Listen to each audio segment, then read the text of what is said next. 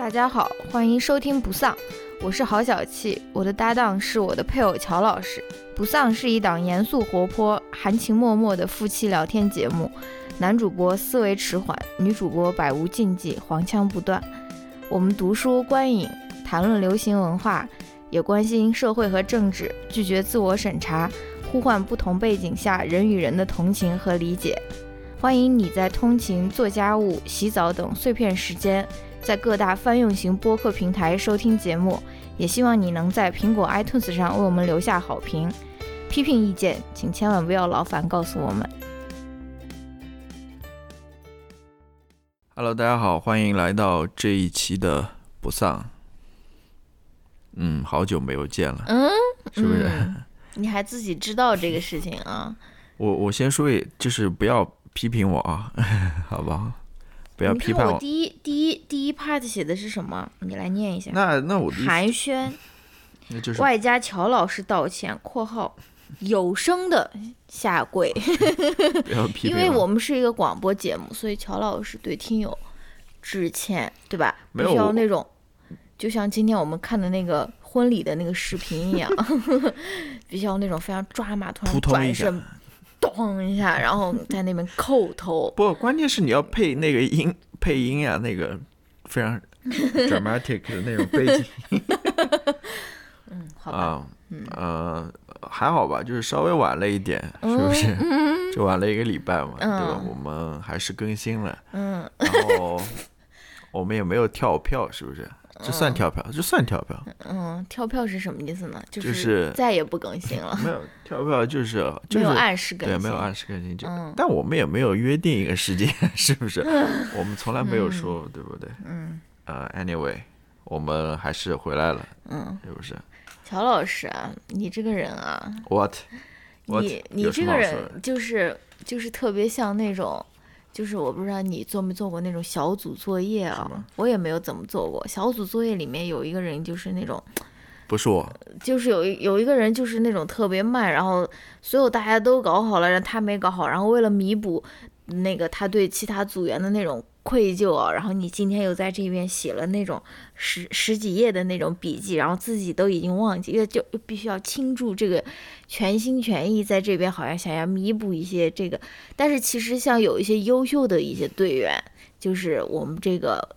呃，主播组合里面的另一位主播，他已经几天前就已经看完写完笔记，然后呢，反而由于你的这个延后，我现在差不多把我的想说的差不多忘掉了，对不对？然后你在这边好像又是，听友们听上去好像你是那种侃侃而谈。没有没有，我我觉得我准备的有点太多了。哦哦，你看又是这种，因为我是今天下午在那边，这种凡尔赛，今天下午在那边写的，好像我现在是晚上嘛，我已经忘得差不多了，这东西太多了，呃，要说的东西太多了。Anyway，就是看着办吧，就是能说多少是多少吧，就是比较即兴一点，比较放松一下心态。我我觉得可能如果你心态，哦，你现在要在这边要放松了，就能聊多少是多少嘛，就。我大概写了四五页的那种，哇哦，那种笔记，所以有点多吧，看看能聊到哪儿是哪儿这种。啊，我们还没说我们这次要聊什么呢，是不是？是的，大家看了标题应该都知道了吧？这一期来聊一个读书会的节目。我们上一次宣布和大家一块儿读的是。那个谁写的？最最，应该做笔记的内容。凯特琳·柯林斯写的《职场妈妈生存报告》。对的，他其实啊，这就开始了啊！我前面还有，我还有一些内容。那那你再跟大家寒暄一下。然后对，嗯，那个就是那个什么。我我我上次说的我们这个小计划，你又忘记了？我没忘记。就是我的父亲，我爸，对吧？他号称是在听我们的博客，对吧？我们就想要上一次 Q 了他，他快一个月过去了，没有任何反应啊，就是说意思，我觉得应该是没有收听上一期。我们就打算以后在每一期播客的最前面都 Q 一下我爸，对吧？看一下我爸到底什么时候做一个这个亲情的这个。小测验，对不对？就看看我们这个彼此亲情的这个浓度，浓度到底有多少？看看什么时候我爸彼此有没有在说实话？对，彼此进行一个那种试探，对不对？亲情就是要这种不断的经受考验。经得住试探吗？对，我们就要看看今天我又 Q 到我爸了，看一看我爸什么时候会给我一些反馈，说，哎，你们不要在那边讲我了，对不对？估计可能明年可能也不太不太。好吧。还有，我还有一个，我还有两个寒暄的内容呢。还有一个内容是跟我们下面的一个小计划相关的，先给大家一个小小的 teaser。下面我们也有一个小小的一个连更计划，对不对？Oh my god！在我就是冲刺学业的同时，我竟然还向大家奉献一个连更的一个计划。这个计划应该是跟奥斯卡奖有关的，因为奥斯卡是一个我们这个呃这个电台的。一个保留保留项目，对不对？立根之本有没有？有没有这个说法？有没有这个说法？你怎么感觉是央视主播的感觉？因为你为什么会知道这个词？不是，因为我们立根，立 我不知道，我不知道有没有这个说法。我的意思是说，其实我们就是立身之本吧。我们是以这个发家的。是不是我们最最最开始的节目聊的就是奥斯卡？对，我们每一年都要聊一次奥斯卡。对，这一次奥斯卡之前，我们与其说做一期的节目，我们打算跟大家进行一个，对吧？嗯，迷你的一个连更，就是奥斯卡是四月二十五号颁奖嘛，所以就是这个之前我们会有一个小小的这个计划，对不对？嗯，你为什么一点也不兴奋的感觉？我感觉这个 海口已经夸在这边了，有点逃不掉的感觉。有什么问题吗？这个随便随便聊一聊嘛，立根之本嘛。嗯。然后要不要公布一下下一期读的什么书呢？你来说吧。先在前面说好了，万一后面听友就关掉了，对吧？就是不想不想看这一本啊。就是下一期我们要读的书叫做《下沉年代》。哇，这本书厉害了！这本书。是非常非常适合跟我们一起读的一本书，为什么呢？因为你一个人读很可能读不下去，因为它有五百多页。我觉得这种巨幅就是大部头的书是很适合大家一起共同呃，就什么督促、共同监督把它读下来的。然后这本书呢是可能读不下来的是我们。你不要说了，每一次的这个这个这个读书会都是要拖更，对，都是是要拖更，都是因为主播读的最慢。对，就是你不 要不要加我，是我是我，你不要把我加进去，是我是我读的最慢。OK，是的，因为你这个人就是太读书海王，就是开的东西有点太多了。就像我说的，我今天给我们说的。这一次读完这本书以后，不要就想说，哎呀，一个月以后才录读书会啊，我们这儿提前一个礼拜读，我们明天就开始读起来那一本新的书《下沉年代》，好不好？好，《下沉年代》其实怎么讲呢？因为我其实看过一点，嗯它是很有名的一本书，它也拿了很多奖。呃，它是最近应该是二零二一年一月份才出了中文版。它这本书其实是二零一三年、二零一四年就已经在美国这边出版了。嗯。然后其实是很很著名，很啊，对，他是那个《纽约客》的作者，嗯，叫现在在大西洋月刊，现在在大西洋月刊叫乔治帕克，嗯，他写的。然后呢，他讲的是什么呢？我其实也不是特别清楚，我估计讲的就是，嗯，零八年金融危机之后吧，嗯，啊，美国就处于一个这么一个下沉的这么一个趋势嘛，哦，但是他没有说是。以那种非常抽象、非常那样的方式去写这，对他都是写的人物的故事，然后是多条线穿插起来的啊。我其实看过一点点，因为呃，我看过这个书的目录嘛，我发现里面有有有那么一条是线是关于谈判的啊，对的，对，也就是我们现在住的这个地方，我就很感兴趣。我是不会有那种听友来那种，不要说这个，来来那种 stalk 我们吧？没有，没有这。我我我看当时看了，呃，这条线，我我就看了这一条线，嗯，我觉得还是挺好读的。然后它里面讲了各种各样的故事，各种各样的人物，它的故事性和故事性挺强的。所以虽然它有呃英英文版应该四百多页吧，嗯，我不知道，反正四五百页，但是应该是很好读的一本书。OK，啊，应该是很好读。它就是跟我要说到我们今天读的这个叹气的这个波形。太锋利了。对，我要说回我们今天要聊的这本书了，就是《职场妈 职场妈妈》职职场妈妈。生存叫什么？生存报告，对吧？他这本书其实是一个学术书籍了，嗯对吧？嗯。呃呃，他应该是这这个作对这个作者的他的博士论文，嗯。然后出版的，嗯。他也是一个呃大学出版社出版的，嗯。所以你从里面的写作内容也可以看出来嘛，嗯对吧？嗯。有方法论啊，有那个文献，对吧？嗯。它明显就是一个博士论文嘛，嗯。所以可能读起来还是，虽然它是一个呃定定性的，嗯。它是一个以访谈为基础的这么一个论文，嗯。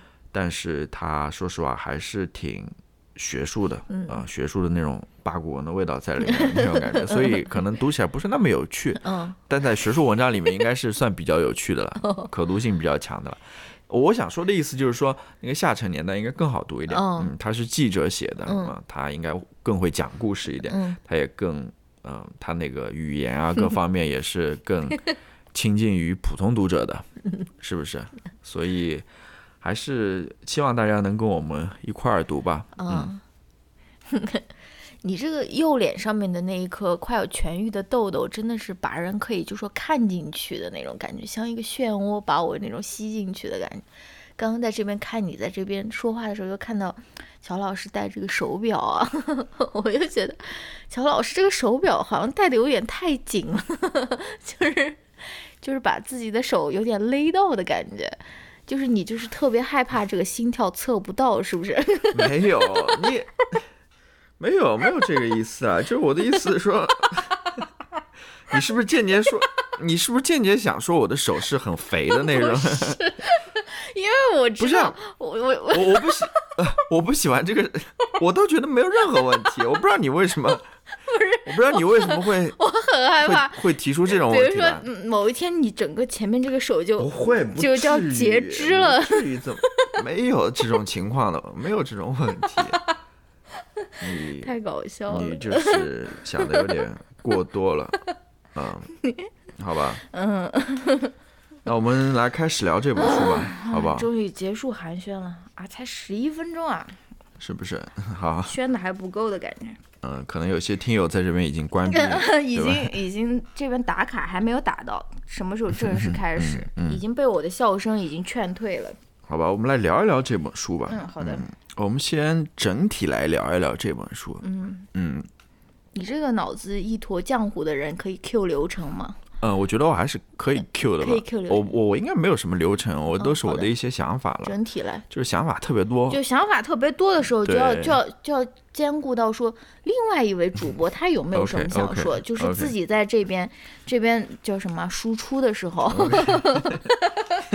疯狂疯狂输出。OK，就是刚接着刚刚就是关于这本书是一本学术著作的书嘛，嗯我还想聊一聊的，就是说，开始输出了，就是他从写作风格上来讲的话，是不是？嗯这是不是剽窃我的观点呢？没有没有没有，我之前跟你讲过这个观点，这个嗯好吧不算剽窃吧，我也有类似的感受嘛。嗯，就是可能学术书嘛，对吧？嗯他还是比较按要按照学术规范去写的，嗯呃，怎么写啊，怎么写之类的。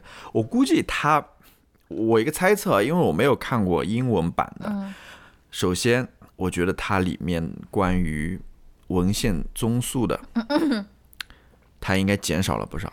对，因为他博士论文，然后到出书，肯定就是要还是要把这个受众搞得稍微广一点。对就是你从博士论文过渡到一本书，肯定就是那些比较比较比较，就说是我知道文献啊那种，但是它还是大学出版社出版的，我就不知道。对啊对啊也是大学出版社出版的。但是你 OK 你要不然你就直接看论文就好了。你为什么要看他的书呢？OK，就是他看的时候，他还是要他还是要把这些这些比较晦涩的地方稍微做一些删减。对，嗯他是还是想多少面对一下普通读者的。对的，而且你会看到，我也不知道这个是中文版这样安排的，还是说他呃写成书之后这样安排的。嗯你明显看到他那个方法论嗯放到了附录里面。啊，是的，是不是是的，其实啊、按照一般论文写作的话，它应该是放在那个结论的前面嘛，嗯也就是对，它是放在后面的。嗯，呃，这个是就是所我我在这边写的就是关于这本书的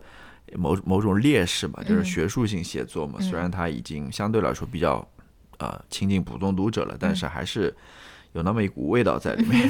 什么意思？是不是？嗯啊、但我想说一说它的优点，它的优点就是说，首先它是一个四个国家之间的一个比较，嗯啊、这个比较的视角，我觉得还是挺独特的。对，尤其是因为这个他这个作者他是一个美国人嘛，而且美国人就是出了名的那种，I am the best America，对，is the is the best，就是很很少有人。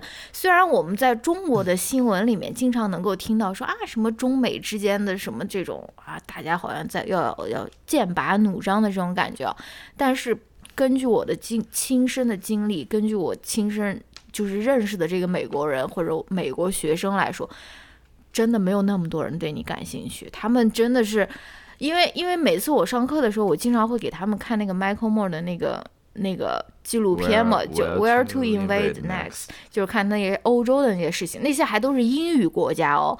他们看了以后，简直就是那种 mind blown，就是说。What？我从来没有想过，更不要说我们这种，比如说亚洲的国家，或者说什么，就是我很少见到，就是真正的对一个嗯非美国文化就是非常感兴趣，而且也是有一种比较谦卑的姿态来对对待其他文化的美国人，我觉得还是挺少见的。所以就是乔老师刚才说的这个跨文化的视角，我觉得在放在一个美国学术界里面，肯定也是算是一个比较清新的一种，对，嗯是的，就是很少看到这样这种跨国家、跨文化的这种研究吧，尤其嗯是呃四个国家把它全部摆在一块儿嘛，嗯，他没有只仅仅做一个美国本土的这么一个研究，嗯。其实是能看出一些呃不同出来的，很有意思。还有一个我觉得是它的优点的，就是说它是一手资料嘛，就是它是做的访谈，哦，是不是？我就觉得里面那些呃女性那些妈妈们，嗯。她们所讲述的自己的故事也好，或者自己的感受也好，让我觉得就非常真实。嗯。我尤其读到后面，我就觉得非常真实，都是他们嗯自己亲身的经历嘛，嗯讲给他的。对，这是我觉得这本书两个比较好的点。嗯，嗯，我不知道你关于这本书的整体哇，体记得了，记得 Q 记得 Q 我了。还有没有什么要说的？嗯，对，因为你刚才说他那个缺点，其实也是我的一个感受吧，就是可能有一些的枯燥或者说乏味，但是我不觉得这个是，但我不觉得这个是学术写作的原因啊，因为我想到了另外一本民族志，可能是那种民族志里面的那种，嗯呃那种啊，非常好的，嗯就是 Invicted，就是扫地出门。就是我我我觉得他这个里面，他这个他这个博士论文，或者说他这本由博士论文改编成的书，让我们读起来没有那么的可读，或者说是没有那么的人物没有立住，不是因为它是一本学术著作，是因为他用的方法，对他用的是访谈法。对，他他访谈法的话，你你对你就只能问什么答什么，对吧？你不能说是我去真的去观察你的生活，我去从我的视角去描摹出一个个人物。但是就像我刚刚说的，其他的。嗯，很多的民族志，它其实还用了观察的方法嘛，就是说观察的方法他没有做一个很完整的一个田野，是对他其实不算田，不他只用了访谈嘛对他，只用，但是怎么说呢？他也是跟他所研究这个话题可能受限有关。是对他要做这种对比较研究的话，嗯我觉得也没有办法去做这种田野。对，尤其是你要做四个国家的话，这这个嗯怎么去写这个故事？也可以写，可能你抓住就时间就更长了呀。或者你就关注一两个人物，对吧？嗯然后把他们呃分几条线怎么去讲。嗯但当然，他最后还是选择这个，可能相对来说比较方便一点。I guess 我不知道。我也不知道了。然后我对，因为他没有做，首先他这个母职这个情况其实不是特别好观察了，你不能说我来观察你做妈妈。但是我想到那个 Invicted 里面那个那个那个被被驱逐怎么观察，好像也不是特别好观察。但是他我记得 Invicted 里面他好像观察了一个，比如说他们开会啊，或者开那种、呃法庭就是。去决定要不要去 invict 你啊，或者说什么，他有一些这样方面侧面的一些观察啊，而且我觉得他花的时间可能比要要比只做访谈要多很多。如果你要加上观察的话，所以，呃，这个也是我觉得这本书的一个，就是就是你读下来，你会觉得那些妈妈的表述都是非常动人、非常真实的，但是你很难记住某一个人，就是是是，你就觉得他们是一个面目模糊的一个妈妈的群体，对吧？对，嗯而且我觉得这样子就是光做访谈，嗯，可能还有一个问题，就是我刚刚没提到的，这是我个人的一个感受了，嗯。就是我觉得他，呃，还是只能，就他没有真正的进入或者深入深挖这个、嗯这个问题，嗯，就是它还是比较，深挖是要多深？呃，它还是比较表层的，或我不知道，就是我我我读下来的一个感受啊，嗯就是它呃，就是从几个方面嘛，比如嗯说从呃政府的政策方面，嗯从那个呃公司的制度，对吧？嗯然后还有从就是整个的一个文化，嗯对于这个工作和家庭这种之间的冲突，嗯各个国家是怎样子的，他他从这几个角度去谈这个嗯话题嘛。嗯但是我不知道啦，会不会如果说你做田野的话，会不会有一些更深入的观察，或者更更深的一些洞见？哦，对不对哦，你你你你观察的角度，或者说你思考的角度，会不会更广一点？嗯会不会谈？因为待会儿我们可以看嘛。我其实觉得，呃，关于这个问题，我自己也有一些其他的看法，然后你关于嗯做母亲，呃就是关于这个工作或者说工作家庭这个、哦这个冲突，危险发言啊，对，或者说是关 或者说是关于这个呃职场妈妈吧、嗯啊这个话题，我我还还可以提供一些角度来啊，啊，哇塞，不是提供一些角，就一些看法了，是指点，好吧 是一？些指点吗？那我们就来我还没哦，有说，好好好好好，你来你来继续把它补充完这个。掐掐自己的人中的那种感觉。嗯我还觉得这本书有另外一个优点，嗯哼，就是就是它的这个话题，因为美国的，因为美国在这个对于女性这个产假或者说是这个休产假或者是带薪产假这方面，它做的是非常非常糟糕的。它的糟糕可能是世界倒数倒数前两名的那种糟糕，就是美国是世界上唯可能唯二还是唯三的国家，它不提供任何国家层面的带薪产假的。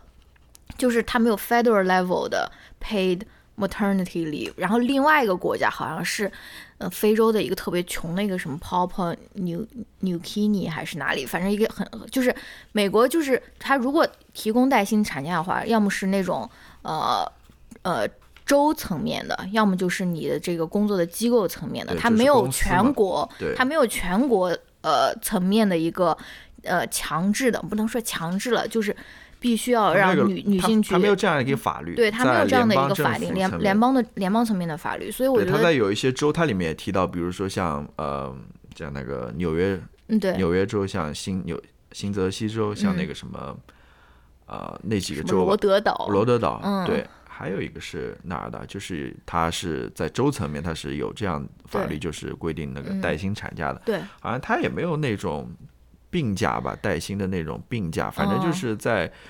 呃，工作福利这块是非常，糟糕的，尤其是对于女性这个生生育啊、生产啊、育儿方面的这种保障，其实是非常非常少、非常不好的。我记得 John Oliver 他还曾经做过一期节目，如果大家有兴趣可以去看。就是，甚至有些女性她刚生完小孩，可能第二天、第三天她就被要求要回到她的这个岗位上面去，而且有的女性也不是说她。有的选择，她可能她你如果不提供这种带薪产假，她确实就没有办法支付自己的，比如说房租啊，或者是养孩子的费用，她就是必须被迫的要要去要要去回去工作嘛，就要拿那种 donut cushion，就是中间有一个去呃有一个洞的那种垫屁股的那种东西，因为他们刚刚生完小孩嘛，就是非常非常怎么说残酷的吧，所以我就觉得他这个人的研究，可能他想通过这种比较的这种视野，也是要也是要推进一些关于政策方面的一些改变吧，因为你可以你可以看到，我们都是差不多都是那种他他做的比较的那几个国家都是那种发展 developed，就是叫什么发达国家嘛，然后就想，对吧？但是，对他其实，在他的这个书的最后，也不是不是说整本书的最后了，应该是他呃在谈他这个发现和结论的那个时候，就不嗯。在那个附录之前，嗯在那个最后，嗯。他其实讲了一些自己的感受了，就是关于美国的这个在美国语境下这个问题，他自己的感受。嗯就是他其实也有点无奈的，嗯。他觉得这个问题是很就是一个僵局，就没有办法有任何突破或者进展那种感觉，因为国内呃两党之间这种分割或者分裂还是挺严重的，呃，好像两党之间没有办法达成一个统一的这么一个意见，或者有哪方愿意妥协啊，或者什么之类的，就是很难。它里面甚至谈到了。呃，anyway，还是需要有这个希望的，对吧？但他又说，希望不是说像买彩票那样，就是在那边期盼呃这个中大奖啊或者什么之类的。他说，希望其实还是要有行动的，要去不断的发生也好，要要去推动这个事情，对吧？去给呃各级政府也好，或者说去施压啊或者什么之类的。反正怎么说呢？就是，当然他还提到了要从三个方面了，一个是从。政策方面，对吧？背下来了。还有一个就是从呃，就是公司这个方面了，还有一个就是从文化方面等等。他讲到这么一个，他提到了自己的一些看法吧，关于如何去解决这个问题，在美国本土，是不是？就是其实很多时候也很像了。美国很多时候，嗯，有些社会问题真的是就是一个僵局，就感觉很难去获得解决吧。但是怎么说呢？我们还是。看到了一些希望嘛，或者进步吧。你比如说，那个拜登政府上台之后，他最近刚签下的那个疫情的纾困计划，嗯，啊，它里面就是有对于儿童的，嗯，对于有儿童家庭的一个保证的，啊，他会给他们发钱吧，或者支持吧，等等。就是，当然，这个法案或者说这个计划、这个提案，在。那个共和党人是没有一个人，没有一个人，没有一个人支持的，就就是对吧？你民主党人趁现在控制的两院，真的只能能做一点就是一点，真的。呃，前两天应该是昨天吧，拜登他又推出了他的那个两点几万亿的一个呃美国就业计划吧，啊，去想重新去翻新美国的这些。基础设施，其实美国这这些基础设施真的很很陈旧、很老旧了，是不是？但也不知道。昨今天我刚看新闻说，呃，参议院的那个少数党领袖就是那个麦康奈，对，麦康奈尔，他说他会呃誓死捍卫的，他会 在在每一个阶段都会给他找麻烦的。我不知道他具体要怎么找嘛，就是现在就是这么一个现现实情况，对吧？就是你想在。很多社会问题上推进一些的话，就是会遇到很多很多的阻碍。嗯，但是你怎么办呢？嗯，你总不能就彻底放弃吧？嗯，你还是要去 struggle 的是吧？还是要去。但是你你又会想到像像瑞典这种国家，嗯啊，是不是？他们其实全民已经达成了一个共识了，就是对于这个女性的问题，对于这个。呃，养育小孩的问题，他们其实都是一致的，或者说他就是一个女性主义的这么一个政府啊，他在这个问题上不会有任何大的偏差，不会说一个往北一个往南，是不是？只不过在一些小的细节上等等，就是疯狂输出，嗯，政府的差别吧。哦，其实我是想，就是具体聊的时候简单谈一下，他是讲了四个国家嘛，对吧？这四个国家就是在。工作和家庭这个话题上面，嗯，或者说在职场妈妈这个话题上面，这个问题上面，嗯，他们都是怎样一个态度，或者说都是采取了哪些呃，他们的政策是怎样子的，文化又是怎样子的，嗯，就生活在那边的妈妈们，他们的生活到底怎样子？我觉得可以稍微简单的来聊一下吧。可以，嗯，他其实讲的是瑞典、德国、意大利和美国这四个国家，嗯。他在前言里面说的时候，就是四个国家分别代表了四种不同的社会体制嘛。嗯。呃，瑞典的话就是社会民主福利制度。嗯。德国的话就是传统的模式。意大利的话是家庭主义福利制度。嗯。美国的话就是自由主义的福利制度。嗯。是吧？我就我就很觉得很奇怪，美，我其实美国是有福利的啦，但是在后面加一个福利制度，我觉得有多少有点讽刺，你知道吗？因为说实话，美国是，正如你刚刚所说。是做最差的，对啊，是做最差的，而且对于很多人来说，welfare 这个词是一个很坏很坏的词，是不是？他们会觉得说你这个人就好吃懒做，在这边吃这个福就什么福利，或者说吃这个 welfare。我我我我其实觉得美国不是一直都是这样子的，嗯，它也是社会经历了这么一个变化的，嗯，呃，尤其是在所谓的那个新自由主义是呃上台之后，或者说。占据了这个话语权之后，嗯，这个论述空间之后，嗯，他才会变得这样子的，就是所谓的个人选择，嗯。个人的责任嘛，就是你要承担你，你你给你个人选择，但你也要承担你相应的责任，就是政府在当这当中所扮演的角色是非常小的，对。嗯。而且我在这边也写了一个摘抄，他就写说，呃，就是研究这些工作家庭问题的学者普遍认为，美国对社会福利所采取的自由市场方针已经失败。我们能看到失败的证据，比如说母亲和儿童贫困率高，人员更迭比例高，已育妇女就业率时高时低，职工疲惫不堪，工作时间极长。我感觉这个也有点像我们，我们待会儿也可以讨论一下，觉得中国更像这四个国家中的哪一个？我是我是对，我们后面可以讨论这个问题吧。你刚刚说到关于福利嘛，美国人的嗯。态度嘛，就是有些人是很谨慎的嘛，嗯。就是觉得好像是在那边叫什么，就是你是一个那种什么 welfare queen，对就是你在这边吃福利，然后在这边不好吃懒做、不工作，只去拿这个福利。我记得前两天嗯我在那个微博上面看到了一条热搜，嗯叫什么？意思就是说，呃，要不要养懒汉？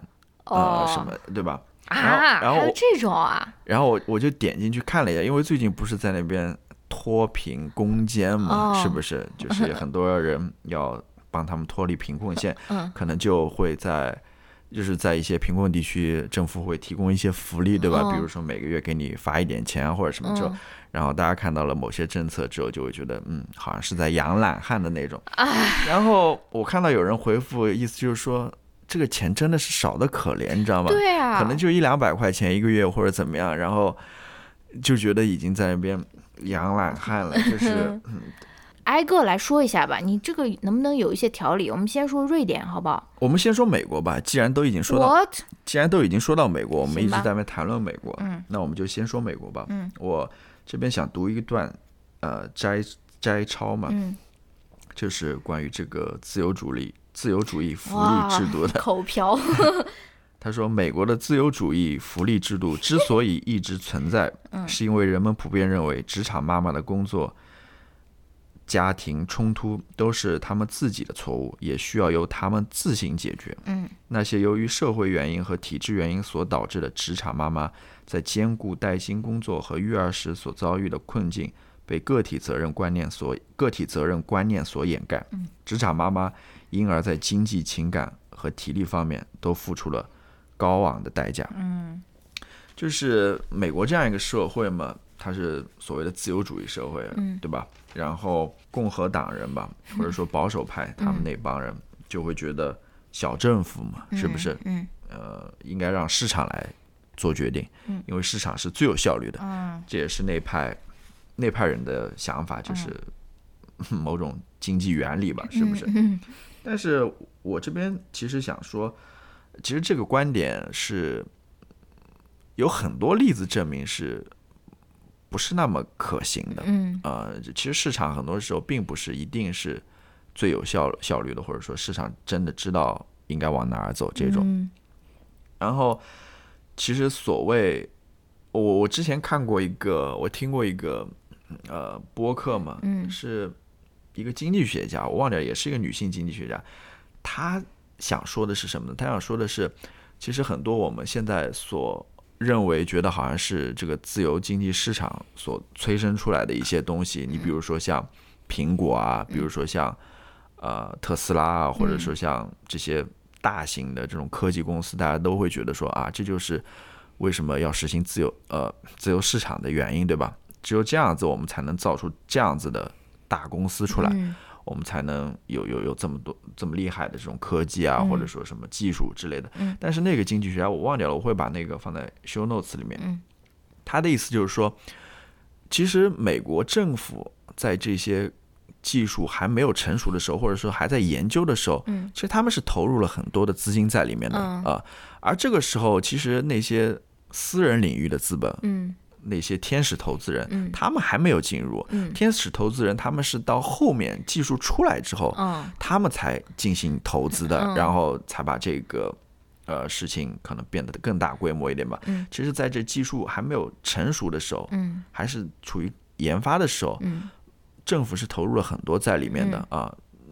其实你要想这样讲的话，好像政府在当中也扮演了很重要的角色。只不过我们很多时候在讨论这些话题的时候，就忽略了，都会觉得这是市场的功劳或者贡献，是不是？但其实是不是这样子的？嗯嗯，好吧，那我们再来聊一聊瑞典吧。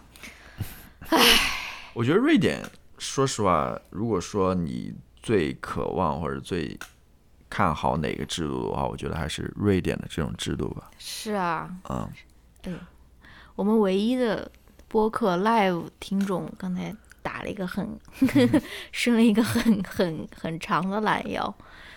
呃，就是瑞典，我觉得它还是一个很追求性别平等的这么一个国家。就是它无论是从国家制度层面也好，或者是从它公司的运行的这么一个角度也好，或者是从它文化也好，它都是一致的。对于这个问题，它都是觉得性别应该是平等的，无论是在工作领域，或者说在家庭当中，都应该是男女平等的。其实它里面很多观点，比如说男女平等这个观点也好，或者说关于如何。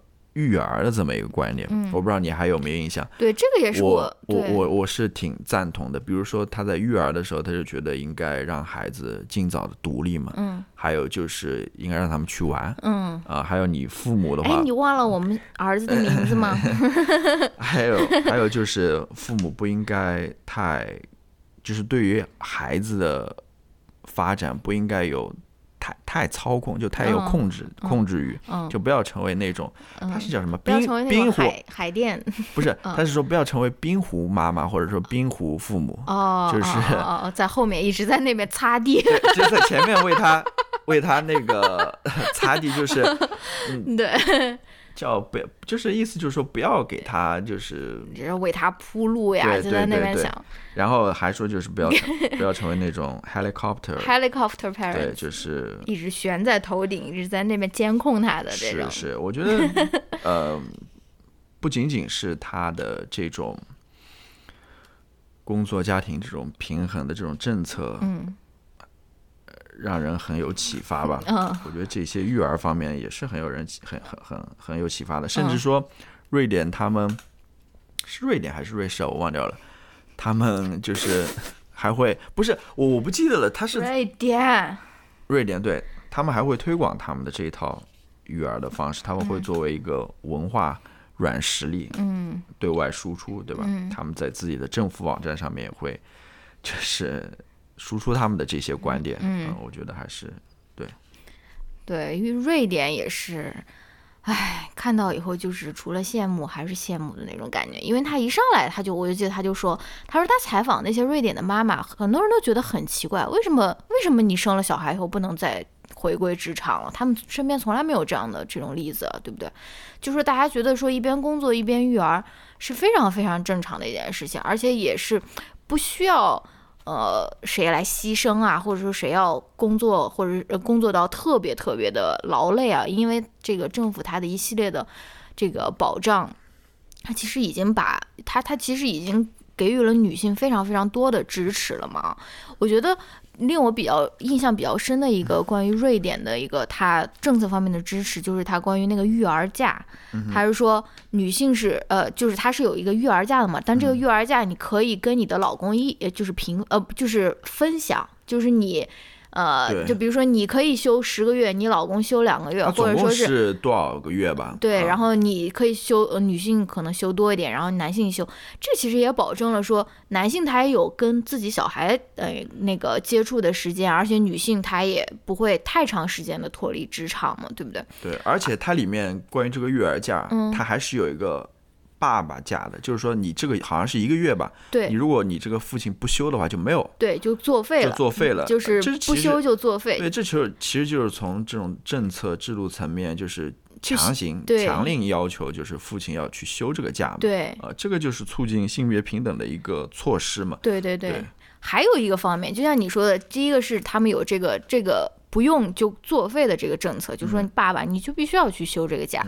他们还有一个政策，因为瑞典即使他们已经是这种女权主义政府，然后性别平等已经推进到一个非常好的一个地步，但他们其实还是有那个 gender pay gap，他们其实还是有男女的这个嗯薪资的有差，所以呢，他们就呃。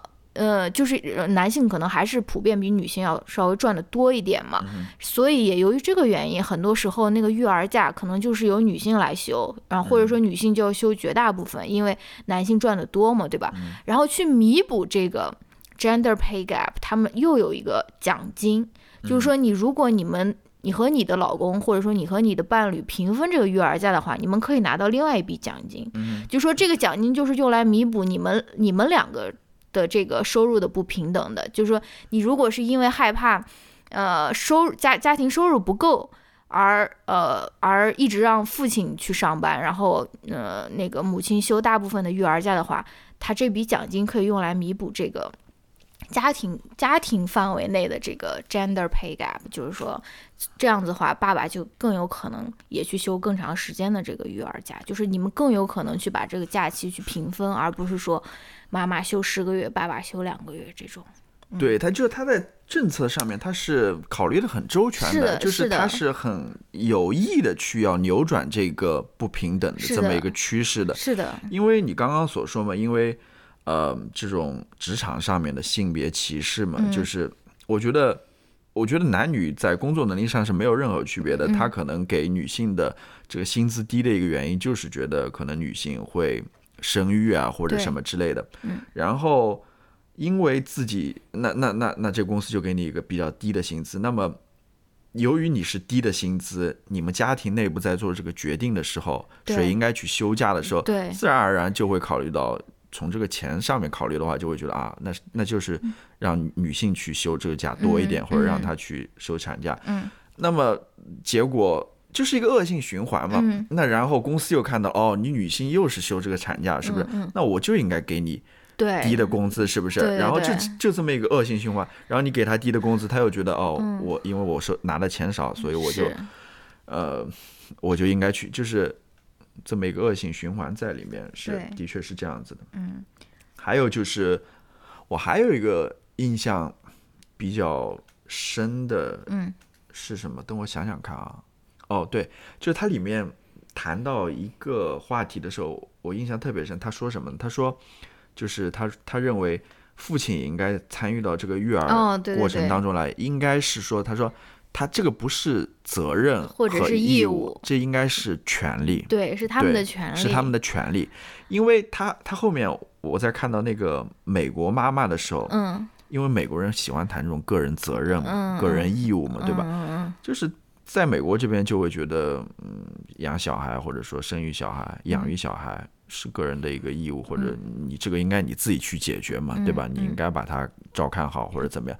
但是瑞典人不是这么认为的，因为他们是觉得养育小孩是一个集体的责任。是的。呃，因此说让父亲加入到这个养育当中来，也是他的一个权利。嗯，就是一个是从这方面考虑，另外一个就是说，很多时候。我觉得只有在一个觉得这个养育小孩是一个很大的负担的这么一个社会，嗯，你才会觉得它是一个很大的一个责任在那边，嗯，因为你要想养育小孩不仅仅只只是负担啊，你在这过程当中也能跟他收获到很多的欢乐或者快乐在里面。你跟你小孩陪伴在一块儿的话，什么你见证他的成长，这里面是有很多高兴的事情在里面的。所以我觉得男性也应该加入到进。这个，呃，对吧？他们也应该享受享受这样的权利嘛，嗯，对和自己的小孩去相处的这么一个权利，嗯，而不而不仅仅是因为我因为很多时候谈到责任义务的时候，就是有某种苦大仇深的负负担在那边，对对对，因为的确在很多国家养育小孩是一个很大的负担，是的，所以说只有在瑞典这么一个语境当中，嗯，真的让我眼前一亮的就是说，嗯，男性参与到这个育儿也是一种权利，所以说。对，权利的话，就是我们要去争取的嘛。嗯，其实也是一种话语上的一种改变。嗯，因为在至少在美国的这个语境当中，很多时候我们都是在说育儿是责任啊，责任什么之类的。唉，就感觉责任重大，我就以为我对我要去为他负责，就是好像就是全部的这个压力都在我一个人的身上的感觉。就你 you have no choice。如果是一个权利的话，嗯。对，很多时候你会想到的是，我这个权利有没有受到侵犯？嗯我这个权利完不完整，对吧？嗯我嗯是不是应该去为此去为这个权利去进行抗争啊，或者什么之类的？对，的确是一个 narrative 上的一个改变。对，就像这个人说，在呃，就这个访谈的受访者说，与我同辈的人当中，我认识的朋友里还没有哪家的爸爸不在家待一段时间，或者不想要回家的，他们觉得那是他们的权利。嗯，因为一半的时间是我的，就是说他会觉得说这个就是我应该得的，就是嗯，育儿也是我这个和小孩在一起的这个这种快乐，或者说是见证他成长的这种快乐，这种我也是有享受这种快乐的权利的，对不对？对。好，对，但是我也想说一个，就是这里面有一个有一个人，他提出了在瑞典当妈妈的一个烦恼，一个苦恼。我不知道你还记不记得，那个人叫玛雅，对，就是 说，这个 这个是英文啊，不是中文啊。他说，嗯，他说在瑞典，就是我们看上去这个情况这么好啊，我们都非常羡慕啊。当然，他的这个他的这个他的这个烦恼，在我看来就是。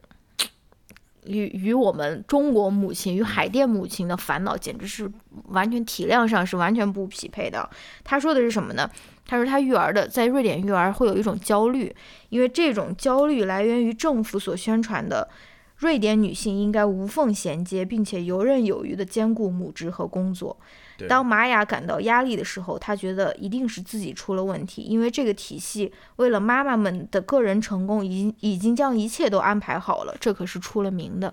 就是说，瑞典政府由于它有这种完备的这种福利啊，这种这种支持啊，然后他他就会让大家觉得说，哎，我就应该很轻松的这种 juggle 这个当母亲和工作。但是有些人他可能就是没有办法，他就会由于这种而产生一种焦虑，或者说是对如果就觉得肯定我哪里做的太差了，所以我才会有这样的这种感觉，对不对？对，就是你没有去做好这件事情的话，你会觉得会自责嘛？是大家都能做好，为什么我不能做？对还有一个就是，呃，好像在瑞典这种所谓双职工、嗯双抚养的，对吧？嗯这种这种模式，嗯，好像就是唯一的选择。哦，就你不能说啊，我还是选择当一个哦全职妈妈，全职妈妈，我就在哦家里，我喜欢这么做。嗯，这个可能会在瑞典受到别人另眼相看的。对对啊对你你要做这样的选择是嗯会有压力的，就是的，是的，他还是就是书里说的嘛，它文化上是很同质的，嗯嗯大家思想都是一致的，步调都是一致的，是，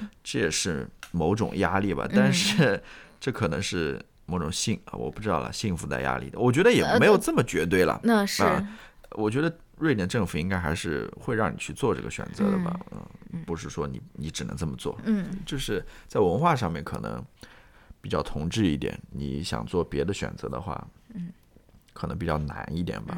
嗯好吧，然后我们下面谈一谈德国吧。嗯德国其实它分了两块了，一个是民主德国，一个是联邦德国。嗯民主德国应该就是东德了，嗯联邦德国就是西德。呃，东德的话就是受当时冷战时期受社会主义影响的这么一个国家。嗯联邦德国的话就是西方阵营嘛，是嗯资本主义的。嗯它里面，我觉得德国给我印象比较深的就是，呃，它的政策嗯。和它的文化嗯，有点脱节。是，就它政策还是比较先进的，走在前面的，但是对它文化上面可能多少还是会觉得，尤其是在联邦德国吧，嗯。他还是觉得母亲可能应该去更多的关注小孩，关注小孩，嗯。不要去花太多的时间在工作上面，上可能做一个兼职工作就可以了。对，就是你如果生了小孩以后，你还在全职工作，你反而会面临大家的白眼或者是什么，就觉得你没有把心思放在小孩身上啊，或者说什么。他在书里讲，在德国有一个说法叫“乌鸦妈妈”，对，对，就不照顾自己的孩子，对一心只想工作那种。啊，里面还翻译成什么事业狗啊？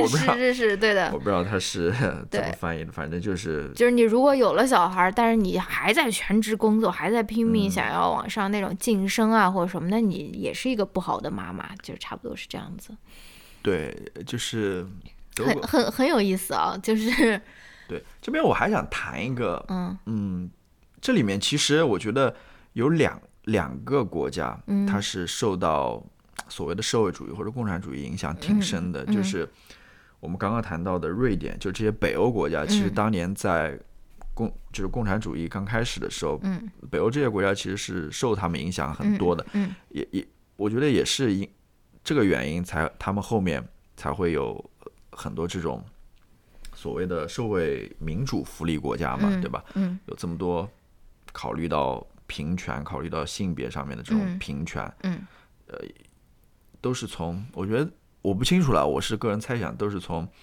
共产主义那边获得的这些呃意识形态上面的这些资源吧。嗯。然后还有一个就是民主德国，哦不，呃，民主德国嘛，就东德嘛，嗯。它当时是一个社会主义国家嘛，就是这些国家都是有这种双职工的概念的，嗯。就是他们觉得男女至少在就业上面都应该是平等的，嗯女的不是说就应该在家里嗯呃照顾小孩，女的也应该是去工作的，就是嗯这种双职工的概念，是不是？我说到双职工，我不知道你有没有印象，其实在，我们家就双职工啊。在当年的中国，嗯。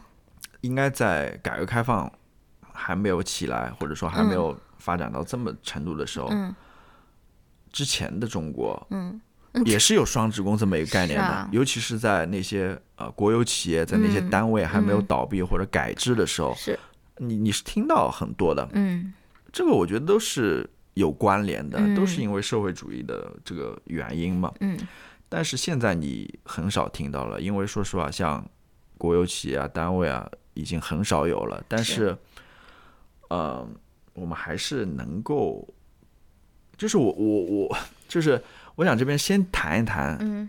关于中国的，就是他对于女性在家庭和事业上面，嗯女性她们的生存境况是怎样子的。嗯在现在这个环境当中，我知道这里面有不同的环境了，就是有些人是在私企当中的，有些人是在国企当中的，在那种事业单位当中的，嗯我不就不知道这里面有没有什么差别哦，啊、我也不知道，我没上过班儿。对，然后他们跟他们的上一辈或者上上一辈，嗯，之间又有怎样的差别？但是根据我刷那个豆瓣八卦小组的这个经验啊，嗯就是如果比如说是他们经常有这讨论，就说嗯，我们单位的一个女生竟然一入职就怀孕了，嗯，然后他们就是批判这个女生说，你看人家好不容易把你招进来，然后你马上就怀孕，这是对这个。整个公司都很不负责，然后这也是就是拉垮了我们以后的这个女性的这个道路，就是说以后谁还愿意招我们女生啊？就是育龄的这种适婚，然后育龄育龄期的这种女性啊，都是就是在批判这个女生她，比如说她太早怀孕了，或者是她一一倍一倍。就是我觉得这个是我本来是想后面说的，就是跟美国或者说是跟意大利是很像的，就是，嗯，他们这边也是有对于这种育龄妇女的这种就业歧视，就是他们虽然虽然虽然有各种各样的所谓的这种福利啊或者这种保障，但是人们其实还是就比如说有两个同等呃资历的人，他们肯定还是会对招一个适婚育龄育龄年龄的这个女性是会有这个呃对，我知道，会有犹豫的呀。是是是，嗯这是从文化上面来讲啊，嗯对不对？嗯然后，因为我想到以前，比如说像我们父母养育我们的时候，嗯如果说你是在单位里面，对吧？嗯或者是在什么工厂里面的话，嗯其实是在单位，它是会提供很多的福利的。我觉得是有很多福利的。我啊我印象当中，比如说，呃，有些大的单位、大的厂，嗯它是有什么子弟的学校的，是不是？哦嗯也是有那种托儿所的，嗯，然后还是有那种公共食堂的，嗯是不是？对对对甚，至还有那种宿舍啊，嗯就它这套福利是很齐全的，还有什么医院啊、嗯。等等之类。但是后来面临着那种单位的改制嘛，嗯。从公有制改为私有制等等，然后现在到了这种所谓的呃中国特色社会主义，也就是市场经济了，其实、对不对？嗯然后我就不清楚，现在在这种市场经济之下，这种私人单位、私人不是私人单位、私人企业这种嗯。私有企业当中，对于这个女性的，或者说对于这种职场妈妈的态度又是怎样？她在政策上面有没有一些帮助，或者说之前我们所说的那种单位的福利还存不存在？还是说你完全要去呃那种市场上去购买了？嗯啊嗯，然后你可能，呃，对不对？嗯，应该也我。然后另外一方，因为中国应该还是有那种公有制的呃机构也好，嗯单位也好，对吧？嗯那在这些公有制的单位当中，有没有这些福利呢？这些福利还存不存在？嗯还是说，同样你也要到市场上去购买？嗯，然后我就想到了，又想到了，对，我就想到你之前说的一个例子嘛，你要想大学，大学应该是一个事业单位吧，应该是对吧？哦，就是还是那种公家的嘛，所谓。嗯嗯按道理说，大学的福利应该很好的，嗯是不是？你进来之后，呃，小孩啊上学啊，我不知道有没有现在有没有这种福利了，哦，就是小孩上学可以上这种子弟的学校，对吧？然后医疗啊，我我我，就是大学的福利现在怎么样？但是你，我又觉得。你你之前跟我讲，大学好像现在也是很卷的，是呀，是不是？就是很事业编制是很少很少的，对，很少很少，就都是在外面招那种从外面来的临时工啊，或者说那种之类，就是嗯你就竞争非常激烈的，嗯你就是我不知道了，就是国内这个情况是怎么，我还是挺好奇的嗯。啊、说实话，对，其实我也不同意说把这个育儿或者说是这个女性，比如说休带薪产假的这个责任转嫁，完全转嫁在公司或者说是企业身上。我觉得这个也是，因为我真的觉得育儿是整个社会的责任，因为你生的小孩以后就是劳动力啊，对不对？而且我们现在一直在这边说老龄化，老龄化，然后说啊、这个生育率逐年降低，什么断崖式下跌，为什么？为什么呢？就是而而然后。对啊，你你要你要想说你你他们是未来的劳动力，他们未来是可以为这个老龄化、为自己的父母养老啊，或者说什么，这当然是一个全社会的一个责任了。为什么？你嗯你刚好说到一个非常关键的一点，嗯我想补充一下，就说你说育儿、生育这些小孩，嗯。其实是为社会未来提供这种劳动力嘛，嗯。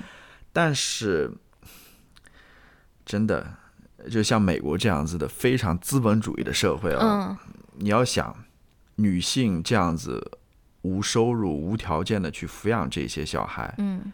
为这些资本家节约了多少钱？是不是？嗯。一方面是从这方面考虑，就是说生育的这这个这个小孩，总有一天他会成为 为资本家打工的这么一个劳动力啊。另外一方面，你要想一下，就是说，在美国这样社会当中，其实男性参与到这个育儿当中是很少的，是的，也就是说，他们把所有的时间都给了这个公司，给了给了给给了这个资本家，嗯是不是？嗯按道理说，这些男性也应该参与到这个育儿当中来，嗯。但是他们没有播出这个事件，嗯。也就是说，他们是为资本家省了这么一笔钱的，而然而然而这这份劳动又是转嫁到女性身上的。嗯其实不仅仅是育儿了，很多时候还有比如说你要赡养老人，是不是？嗯。还有就是，呃，你要去为家里操持的事情其实很多、很多，这些都是女性来嗯。来做的，而他们做这些事情是没有任何的报酬的。这边又要谈谈到这个话题了。嗯。我前几天看到一篇呃《纽约时报》的那个 opinion 嘛，嗯。就评论嘛，我也放到那个呃叫 Telegram 群里面，嗯。就是有人做了一个这么一个估计，嗯。应该是二零一八年吧，嗯。就是说女性的这种没有报偿的这种劳动力，嗯。如果说按照呃最低薪资标准来换算的话，嗯这些劳动力到底值多少钱？嗯，我看到了那个他很算了一，下。我，都算不出来那么多。他。算了一下，他说在美国二零一八年那一年，嗯。女性的这种没有报偿的劳动力，嗯。总共价值是一点五万亿美元，全球的话是十点九万亿美元，然后排名前三的国家，美国这个一点五万亿还不是最高的，嗯。最高的是中国，，Oh no，因为中国我估计可能人口基数多，另外一嗯方面。可能男性真的不太愿意做这个家务或者是什么之类的，所以，二零一八年，呃，女性所付出的这种没有被没没有报没有的没有报报偿的这些嗯。劳动力是超过一点五万亿的，然后一点五万亿是一点五万亿还是是还是十点九万亿啊？反正一点五万亿是美国的这个数字十点九万亿是全球的这个数字，嗯应该是十点九万亿吧？嗯十点九万亿，它比当年全球前五十大企业他们所获得利润还要高。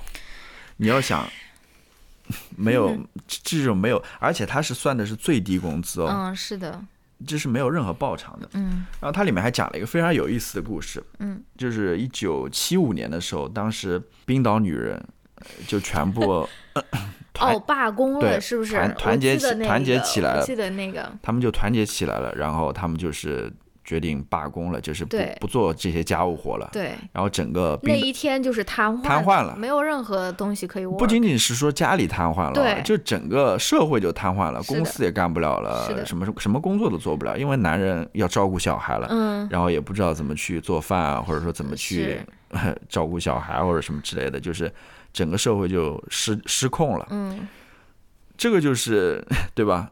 很多时候我们看不见这些东西的。嗯当你真的把女性所做的这些劳动抽出来的话，嗯你会发现整个社会是没办法运作的。嗯然后我就，嗯对，其实我也想到一个事情，啊就是我想到，就是我们经常说女权主义啊，或者说什么的时候，就有人会跳出来说，我觉得女性应该也有当家庭主妇的自由。我觉得当然，我觉得这句话是完全是没有错的。我觉得女性当然有当家庭主妇的自由，但是我觉得女权主义它其实是在争取的，不是说是女性成为家庭主妇的一个权利，因为这个权利其实不需要争取，只要你想要成为家庭主妇，你大概率都是可以成为家庭主妇的。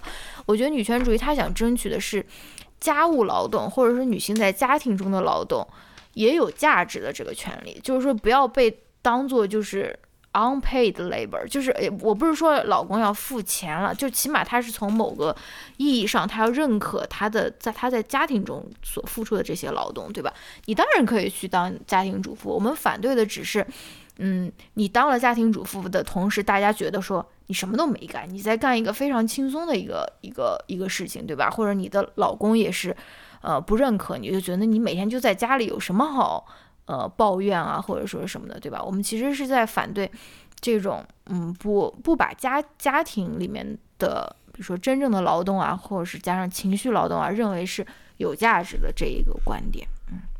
他这个书里面他也提到了嘛，嗯就是他引用那个 AOC，嗯就是美国很有名的，My President 那个众议员、众议院议员了。是对他英文名字我其实也记不太清楚 Alex Ale- Alexandra 什么 Alexandra Cort，Cortez 什么之类的。嗯 AOC 啦，对他很有名，他就说，呃，AOC 他曾经说过嘛，他说女权主义的真谛在于女性能选择自己的归宿。嗯很多时候，当然有，就就如你刚刚所说了，嗯呃，对吧？很多女性她是愿意成为这个家庭主妇，但嗯是，呃，也有很多女性她是不得不成为这个家家庭主妇的，是因为考虑到，比如说。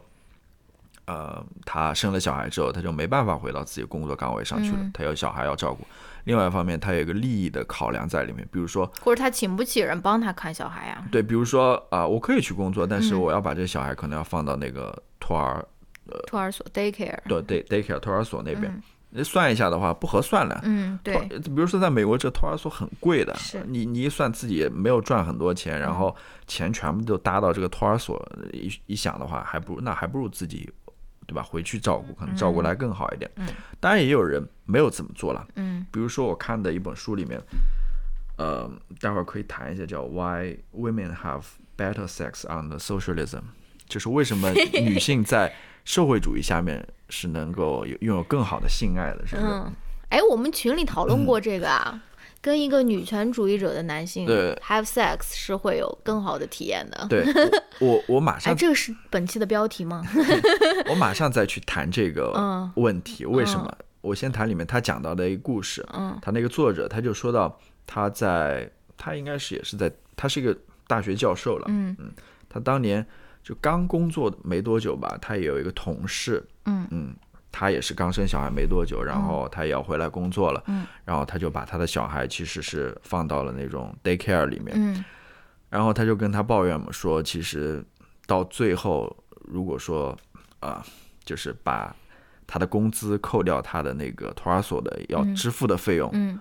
就会发现没有几几块钱了，好像就几十块钱了，啊，就是非常少的钱。嗯然后他就很很很疑问嘛，就说那你为什么还要来工作呢？嗯然后那个女的就说，嗯，其实我是想保住这份工作，目的嗯是因为如果说我回去带小孩了，可能我带个一两年之后，我在这个就业市场上面嗯，是不是？就完全没有竞争力，就就没有竞竞争力就没有那么大了。嗯嗯他说我真的我这么做纯粹是为了保住这份工作，嗯啊，他就讲了这么一个非常残酷的这么一个故事吧。嗯，那我们就聊到哪儿就算哪儿吧。哎，那为什么呃 Why women have better sex at social？其实跟你刚刚说的为什么跟一个嗯女权主义谈恋爱，对吧嗯，？We'll have better sex。他的意思就是说，就不会有人一直问你大不大，大不大不是不是，他的意思就是说，在社会主义嗯呃这个制度之下，因为我刚刚也说到嘛，就是他是鼓励或者说要求嗯。女性也要有拥有一份工作的，也就是说，在这样的制度之下，嗯。女性是能够获得经济上的独立的，她们有工作，对吧？所以她们就不用在经济上面去依靠男性。嗯。然后他的意思就是说，这样子的爱情往往是真建立在感情基础之上的，哦。而不是说建立在某一种经济的依依靠。上面，啊，对吧？然后可能他们这样子相处的话，是是真正的感情在那边嘛，哦对吧然后 哦，你你在这样是我，太呃 对，你在这样是我的，理解太狭隘了，你在这样的状不是，只是大不大的这个你在这样这这个问状态之下，才能真正的去谈感情，对吧啊？然后由此所引发的这个性，才嗯是可能更美好的，？OK。嗯，那我们接下来聊一聊意大利。行，我们嗯来聊聊意大利。意大利也是一个很有意思的国家，因为我们经常听人家说啊，意大利人是这个家庭观念很重的，就说很注重家庭的。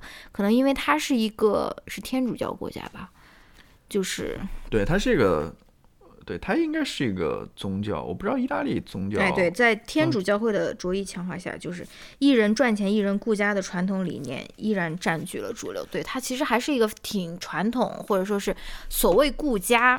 这个顾家这个事情，你你你不觉得那个瑞典的那个定义，在我来，在我看来是更顾家吗？就是平分家务、平分育儿，这样我才看来是顾家。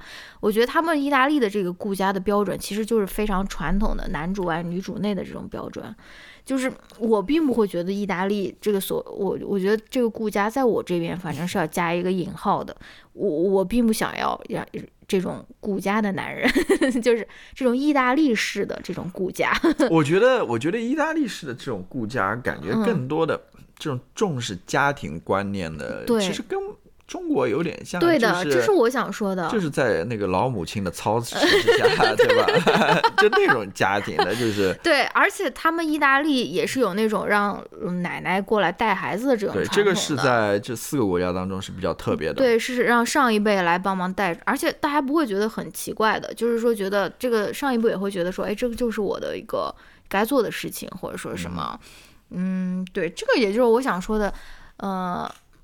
中国到底是跟意大利更像，还是跟美国更像？我，嗯，我们先聊意大利吧。呃，对，嗯，关于意大利，我还想补充一点吧，嗯就是可能意大利政府对于妈妈的，或者说对于呃职场女性的支持，没有像瑞典那么全面。嗯它里面也说到，可能嗯，意大利的它的福利更多的是放在那种养老哦上面。哦对，对于那些退休老人，嗯那上面是有很多福利在上面的。嗯虽然意大利也是由于那个 经济不太好嘛，嗯。他也是砍了很多福利了，嗯。但是他的重头其实还是在养老退休这方面的，嗯。在呃生育啊，嗯。在呃这这方面，在对于女性的这方面其实是很少的。嗯。但是这也是为什么意大利这种妈妈就很抱怨嘛，他们嗯。总觉得没有得到支持。对，意大利政府是腐败的。嗯，但是这个同时他们又要开油，呃 对对，他们同时要开一开制度的油。对对对，这是 他会做的。但嗯是在这个美国作者的提醒之下，嗯，还是说你们其实还是有对，你们还是有很还是有还是有支持的。对，如果跟美跟美国相相比的的话，你比如说你是有那种全民的医保的，对吧？虽然很多时候看病可能要排队啊，或者什么嗯之类的，还有就是你们有很好的那种公立教育体制体系，比如说那种托儿所啊，嗯。比如说那种小学啊，这都是公共政府付钱的，嗯。而且是呃很便宜的，就是跟美国相比的话，嗯，然后的话，你们也是有呃家里的亲戚朋友回来帮助你的，你的家人，对吧？嗯，然后还有的话，你还是会有那种嗯保姆啊，嗯。或者清洁工来帮助你的，对，呃，就是跟美国人相比的话，意大利人他不会意识到这些帮助。嗯，是，呃，像美国人的话，他们会认认识到这些帮助，嗯。然后会觉得自己是 privileged，就是美国人他觉得自己有那么一点点帮助都是，应该感或者恩戴说德。有。有有那么一点点福利，嗯，他就觉得很很很高兴了，是。真的就觉得很感恩戴德了，是是的。真的是，这就是对，意大利嘛。意大利我觉得还有一个很有意思的，嗯，就是他的男的不管娃，对 这也是我想说的，就是跟中国很像，就是男的是不做家务不管娃，就是他们也有一种非常传统的这种男性气质，就是我都已经在外面工作了，对吧？我是在外面 breadwinner，对吧？我我我们怎么还可能回家里面干这种干这种家务啊，或者是什么的？我我我倒不觉得，就是很多可能，哎，怎么说呢？嗯我觉得意意大利男人我也不太清楚了，我总觉得意大利男人很爱玩的那种 啊嗯，我不知道是不是这是刻板印象吗对，是不是这样子？就是 可能也是哦，它里面讲到了意大利男人是那种妈妈宝男的那种，哦是的，就是妈妈都给你全部照顾好 就是对于这种家务事情也是啊、不管不问的。嗯就是关于这个呃男性参与到这种育儿当中哦，嗯这种缺席哦，嗯其实我认为在其他条件不变的情况下，你比如说在那些呃福利政策啊，对吧？或者在那些文化不变的不变的那种前提之下，嗯我觉得男性如果能参与到这个过程当中，其实是能够多多少少减轻女性的一些负担的。嗯呃，其实你在这个，比如说像瑞典，其实做的就不错了，但是在德国、在意大利、在美国，嗯其他地方都不行。其实是很一般的。嗯很多时候，那个作者问到他们男人有没有参与到这个当中的时候，嗯就很无奈嘛，就耸一耸肩的那种，嗯 就是感觉还是要教他们的那种，嗯要要告诉他们怎么怎么做。但是很多时候，女性又觉得会说，感觉他们也做不好，还不如我自己来做呢，对吧？很多时候，但我觉得，啊，我不会这样的。嗯、但我不会，我不会嫌你做不好的，我就是想全部你来。呃，但怎么讲呢？但我觉得还是要在家里建立起这么一个嗯平等的这么一个性别观的，嗯因为因为我是这么认为，如果说你的小孩生活在一个还是不平等、性别不平等这么一家庭当中，也就是说，呃，女性还是主要的那个家务的操持者的话，那么你在这样子的一个家庭生长的话，那个男性可能也不会，就长大之后啊也是那样子的。嗯，是啊，他他也不会。学习到怎么去做家务，嗯或者说他所接受的长大的这个印象就是说，男人在家里应该不用做家务的。嗯，然后这样子的话，就不会有任何的改变，我觉得 啊。对的。所以为了下一代吧，为了一个更好的、嗯更平等的这么一个未来吧，嗯我觉得至少从我们这一代就要做起吧，就是要要在家里面建立起这样一个你就号召号召我们的男听友在这边啊，做家务，对吧？是然后我我决定就从我们做起，对吧？那个，因为乔老师之前有一个有过一个非常好的一个观点，你就说这种这种，呃你说这个社会本来就不是一个客观或者是公公正的，所以就呃有的时候我们的这个政策它就是要呃。有偏向或者说是什么，对吧？就是你你你你这个社会就是一辆 moving car 还是什么 moving train，你要想要把它往左往左打的话，就是你的这个政策，你不能说是以呃中立为标准的，对吧？就是要矫枉过正，你这样才能把这个往右边开的这个车才能够搅到左边来，是不是？你以前有一个这样的一个观点我我可能说的不是这个意思。啊？我的意思就是说，呃，你如果在某些问题或者议题上面，你觉得我不发表意见，我就是保持中立的话，哦那那啊那不是的，啊因为在那些话题、那个议题上面，它其实就已经是它本来就就是。是我在这就是边理你你你解错误了你在一个社会当中，如果你不发声，哦你沉默的话，哦你觉得你并不是中立的，你并不是中立的，哦因为你是默认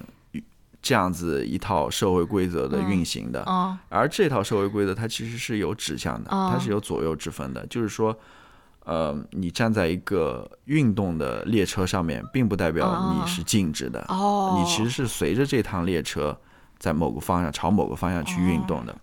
然后，哎那我就我没有说完呢，我刚刚不是理解错了吗？你说，我想说的是，矫枉过正从我做起，对吧？嗯。就从我们家开始，就是丧偶式育儿变成妈妈丧掉，对吧？妈妈是不育儿，就是这个是爸爸进行这种丧偶式育儿。从我们家这个小家庭开始，矫正这个畸形的这个性别观念，对不对？就是尤其是如果我们养了一个男孩的话，哇，爸爸全部 做全部的家务，爸爸做全部的育儿，妈妈每天在床上 那种，就是在我们家进行一个这种。极致的这种这种这种改变，你觉得怎么样？对，可以可以。我我想说的是什么呢？我还想到一点，就是呃，我其实也是做家务的，我不是说不做家务。然后我觉得，我觉得是要感谢我妈的哦，因为我从小到大，我妈她也不是说啊，你是个男孩子你就不要做家务，或者说什么之类的。哦，她也是让我做家务的，她从来说没有不让我做家务。然后她也。我觉得他是有意义的吧，嗯，然后另外一方面，他也会抱怨他的，就我爸是不不怎么做家务，尤其是用我妈的话了，用我妈的话说就是越老就是越不做。越不做的那种，嗯，就是他说我爸年轻的时候还是挺挺爱做这些事情的，但是老了之后就不知道为什么就不愿意做了，嗯，他也经常在我面前抱怨这些事情，那么你多少就会体会到他的这种辛苦啊或者什么之类的，然后。你对于这些问题，你就会有自己的想法嘛？就是说，所以对这种家庭教育还是挺重要的吧？嗯嗯，对我刚刚还忘了讲一个啊，就是我们在说到那个女性的很多在家里所做的一些工作，其实是没有得到重视，或者说没有去就是 unpaid labor，嗯，对吧？的确是这样子的，就是我们可能在嗯。你再去算一些经济数据的时候，嗯，你再去算一些 GDP，对 GDP，比如说 GDP 这样子数据的时候，嗯，你是不会把这种女性的劳动考虑进去的，是的，是不是？是的，呃，然后你也是不会把，比如说干净的水资源，嗯，你也不会把，呃，比如说比较好的生态环境，嗯，这些东西考虑进去的，嗯，但是这些东西不重要吗？嗯。很重要的，嗯，我这边就想想向大家推荐一本书吧，我没有看过这本书，哦，但我觉得这本书挺有意思的，嗯，就是刚刚我在这边，嗯，偷看你的 iPad，你马上缩起来，仿佛就是那种，就是那种那种豆瓣小组里面那种抓抓那种渣男出轨的时候，就是看到这种种种的这种迹象，就是啊，马上把这个。手机给那种扣过来，或者说是马上把这个网页给关掉的那种。结果乔老师看的是这个。这个书是什么呢？这个书是一个叫 Marilyn Warren。标准。我尽我所能吧。对，她是一个，她很有意思。这个老太太，她应该现在是一个老太太了。对他，人家什么一九六几年出生的哦，五二年，一九五二年，对，他是一个，我看这个维基百科，他是新西兰的一个 public policy scholar，嗯，然后他同时也，他就是他不仅在呃政界当过那些官啊，或者有那些 职务啊，对吧？哇，他不仅是一个 policy maker 了，他曾经做过那种。呃，议员，新西兰的议员，嗯，然后他也在学术界工作过，嗯，然后他还去呃搞过农场啊或者什么之类的，反正挺有意思的一个人，嗯，他写过一本书，就是我刚刚说的，说呃女性的劳动也好，或者说那些干净的水资源也好，说或者说那些呃生态自然环境也好，他从来不会被记录到，比如说 GDP 这样的经济数据当中嘛，嗯。这就是他写的。还有我们的心理健康也对对对，很多 mental health 对 mental health mental well being。对他写过一本书叫《If Women Counted: A New Feminist Economics》。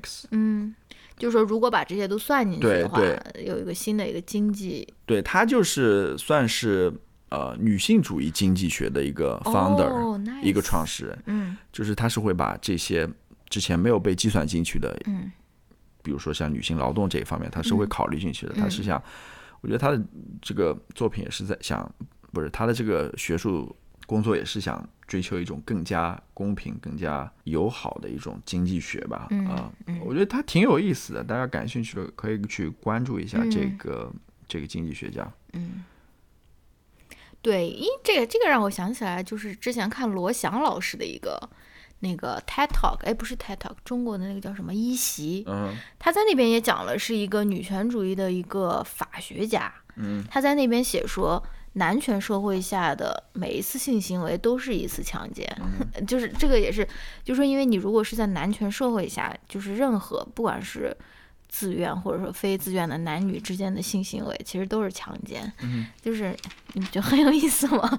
就是嗯对吧？对，嗯。然后你刚刚说到，呃，我们在计算这些经济数据的时候，所所谓的经济发展的时候，可能也不会把，比如说个人的这种呃 well being，嗯，对吧？嗯。这种 mental health 这种个人的这些东西考虑进去吧。嗯。然后我记得之前有一个新闻嘛，嗯。我和我后来刚刚有去查了一下，我不知道准不准确，反正有这么一条新闻，嗯。就是说新西兰它是会考虑这个 well-being budget 的，就是在做这个政府的哦预算的时候，年度预算的时候，它是会把这个考虑进去。嗯这里面就包含了，比如说你的个人的嗯精神健康啊，嗯还有什么 child po 啊、poverty，就是嗯儿童的这种贫困问题啊等等，嗯这些可能在某些国家的政府是没有考虑这些东西的。嗯这项目也好，指标也好，它是会进入到政府的这个预算当中的。嗯，很棒，对，我觉得也更像刚刚我们提到了这位学者有关吧，嗯。因为他也是新西兰的嘛，嗯。然后他也是在政府当中做过这些制定政策这些相关的嗯。工作，因为他曾经是议员嘛。我觉得社会就是这样子，就是需要这些人站出来去嗯说这些声音嘛，表达 表达这些声音。啊。然后我突然还想到一个，哇，疯狂疯狂的输出，对，又想到什么了？让我们来听一听。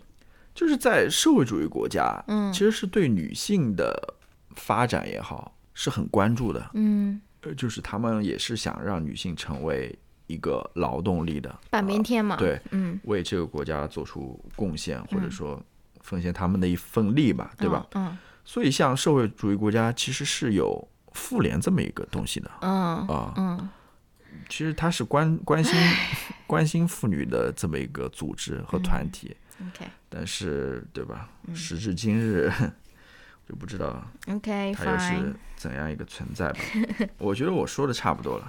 那我们再回回应一下这个这个网友不是我们群友我们提的这个问题吧？嗯问题里面唯一的一个问题你题，说，为什么中产如此执着于精细育儿？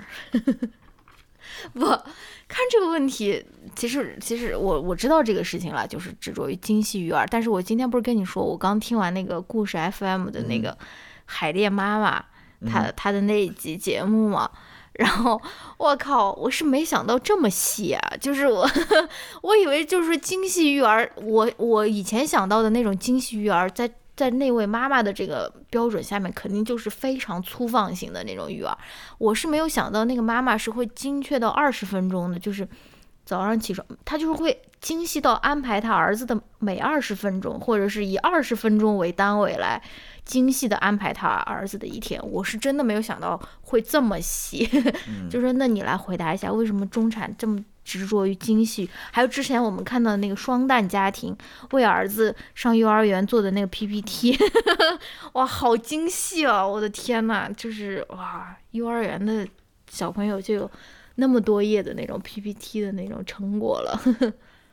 我不知道了。我觉得这个肯定，嗯，就是这个作者他在讲呃讲这些各个四个国家的妈妈的时候，就是他们关于工作和家庭，嗯。他们所做出的这些努力，嗯。他们是采取怎样的一个态度也好，嗯。怎样一个措施也好，嗯。看似是看似看似是。看似是他们个人的一个选择嗯。所做的一个决定，嗯。但是他其实也是想说，这背后是受到了文化啊、受到了制度啊、嗯。受到了这些政策的影响的。是的啊，，嗯。我这边可以念一段那个话里面摘抄的一句一段话，他说：“嗯妈妈们对于工作家庭平衡的渴望和期待，以及他们对于工作家庭冲突的解释和解决方式，都受限于他们自身的生活世界。”是的，是由他们个人的经历与交际、组织和习俗构筑出的。嗯女性能够为自己想象的就想象的就业与育儿的所有可能性别、种族以及社会阶级规则，通过文化图示以及福利国家政策的形式，框定了妈妈们的生活世界。嗯我觉得就是对于这些精细化嗯育儿的这些妈妈妈为什么会这样做嗯一个回应吧。对，就这不是他们的个人选择，嗯当然有他们个人的选择的在里面了，但是嗯很多的时候是被这些呃种族啊性不，当然中国可能没有种族这个问题啊，可能嗯是被这种阶级、性别。规则通过文化图示以及福利国家政策形式框定了他们这样嗯一个，没错没错，他们是受到这些文化也好、政策也好，对吧？是影响的。可能也和他们接受的教育有关吧，或者说他们接受的教育就是这样子，嗯，就是从小那种所谓的那种那种粗放式育儿都是被都是要被老师批评的呀，说你放羊嘛，是不是放羊，在这边一点也不关注这个小孩的，对他们也是有很多这种，呃就是很多期待，对对对，很多这种压力的，嗯因为对，就是如果说你做不好，不把你这个孩子培养好的话，你可能就是一个失败的妈妈。是，而且对，也是我想说的，它其实也是整个社会文化气质的一个反应了。我们一直在说内卷，内卷，可能这也是对内卷的一个回应吧。如如何卷得更卷，那就只能是他们能够想象到的方法，在这个内卷的这个竞争中得到得到就是得以成功嘛，那就只能是嗯，就是这种，对，而且这种，对啊，而且这个成功的途径也是非常非常狭窄的嘛，就是嗯，只能是这样子。这种内卷的现象也不是说只发生在育儿这上面。嗯，是啊，所以我就说，其实反映了整个社会的一个更广大的一个气质。而且，如果在这样的这个社会环境中，你想要有一种不同的一种育儿方式，是很困难的，是非常非常困难。你要付出，就是比在其他比较宽松的一个社会里面做同样的育儿。要要要要要努力很多很多倍啊！就像你的那个行行行动的列车的比喻嘛，对不对？就是，唉，有点对，所以我我觉得，在这样子一个环境之下，这样一个社会之下，我们更多更要去发声，嗯要去发不同的声音，嗯就是不能只让一种声音嗯，把整个社会全部淹没。嗯我觉得这样子的话就没有任何喘息的机会了。是的，对，我觉得大家就应该团结起来，去表达一些不同的声音，嗯对吧？嗯多一点可能性嘛，是。就是关于可能性的。不如我们来分享一下我们的，我们又不是又不是中产，又没有育儿，但是我们有讨论过我们的育儿宗旨是什么，就一个字，我们来一起跟大家分享是吗？啊！你说，你忘了，我我觉得就一个字你都忘了，我觉得说是很简单的，到时候要做到才是。当然可以做到，这有什么做不到的？不要到时候比谁 记得记得都狠，马上报十个奥数班。其实我最后还是想，我不是这样的人，因为我没有钱报，是是什么字？我你说真的忘了我们儿子的名字。哦完完哦完蛋了，不是 finish 那个完是 play，好吧好吧，好吧？嗯，其实我最后还想问一个问题，啊，你问我呢，嗯，就是说，到底要不要丧偶式育儿？就是既然你已经看清了这个现象，嗯这个现实，嗯你比如说你在美国这个社会，你看清了美国社会这个现实，比如说就是呃关于育儿的这方面现实，嗯或者你在国内你看清了国内这么一个现实，嗯，你会做怎样的选择？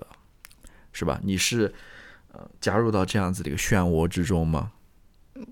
还是说你是放弃迎合或者满足某些社会的期待？哦，当然是放弃迎合期待。对，比如这才是说好我呀妈妈。哦或者，no 说 no no，smoking mom，那也，哎，那也，那也不至于吧？那也不至于。其实也跟我们刚刚谈的有关了。抽烟啊，就是我们应该去找抽烟喝酒纹身才是好女孩，你忘了艾薇儿说的。对找找一种新的方式吧，嗯去啊、一种我感觉我没有人会对对我觉得我觉得已经没有人会对我有这种好妈妈的期待就就跟我已经把很多人的期待已经 shatter 了，我已经把他们的期待早就已经就跟早就已经呃这个这个让让他们的期待已经破碎了。对，就跟你刚刚什么对？不是不是，对对对，你说对，继续。就跟你昨天你在微信群里面分享的那个、嗯是不是？嗯，小薇的公寓，你刚刚那个分享词是的，是的。分享词我说的是什么？我来为大家朗诵一下啊。嗯呃，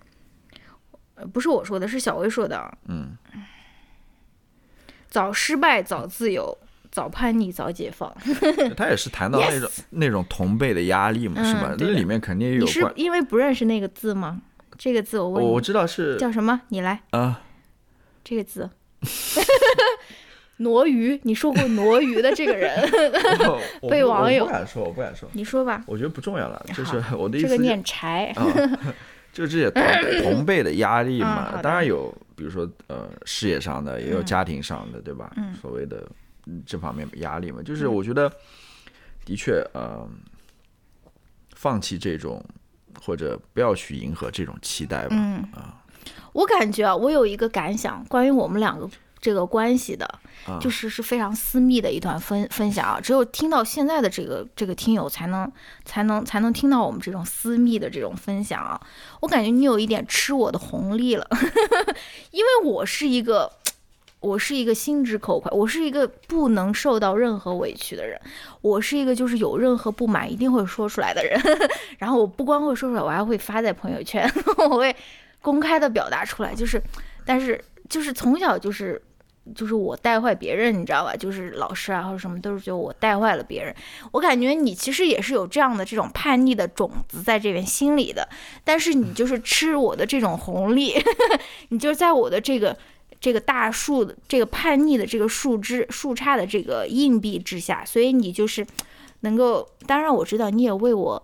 呃，那种挡到挡掉了很多那种，对吧？很多方面的压力了啊，不是？但是就是关于叛逆这个方面，关于就是不迎合任何人的期待方面，我感觉你是被我的这个浓密的树荫在这边遮蔽着的这种。我我我一点也不介意，就说遮蔽你啊，我就让我来扮演这个艾薇儿的这个角色，好吧？没有啦，我我天哪，一个小时三十四分了。对，我想说的是。怎么说呢？这种压力肯定还是有的吧。嗯，我觉得每个人都有这种压力吧。嗯，大家都都必须要想一个办法去嗯解决这个问题吧。嗯，啊，所以怎么说呢？这这就是我说的嘛，大家应该团结起来嘛，对吧？去去讲述另外一种可能性，对吧？去活出另外一种活出真我，活活出 另外一种人生嘛，是不是？好的。它里面也谈到了这个是。呃，需要彼此抱暖，知道吗？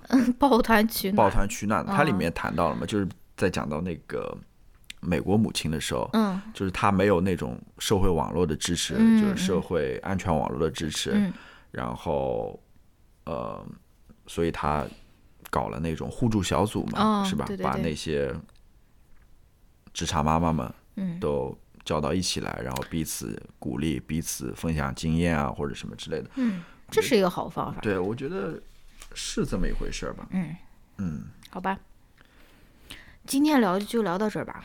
好，你还有什么要说的吗？最后要说的，最后要进行的私密的分享。我最后再分享里面两个，还是还是还是谈到刚刚所说的吧，就是你看清这些事实之现实之后，你是选择。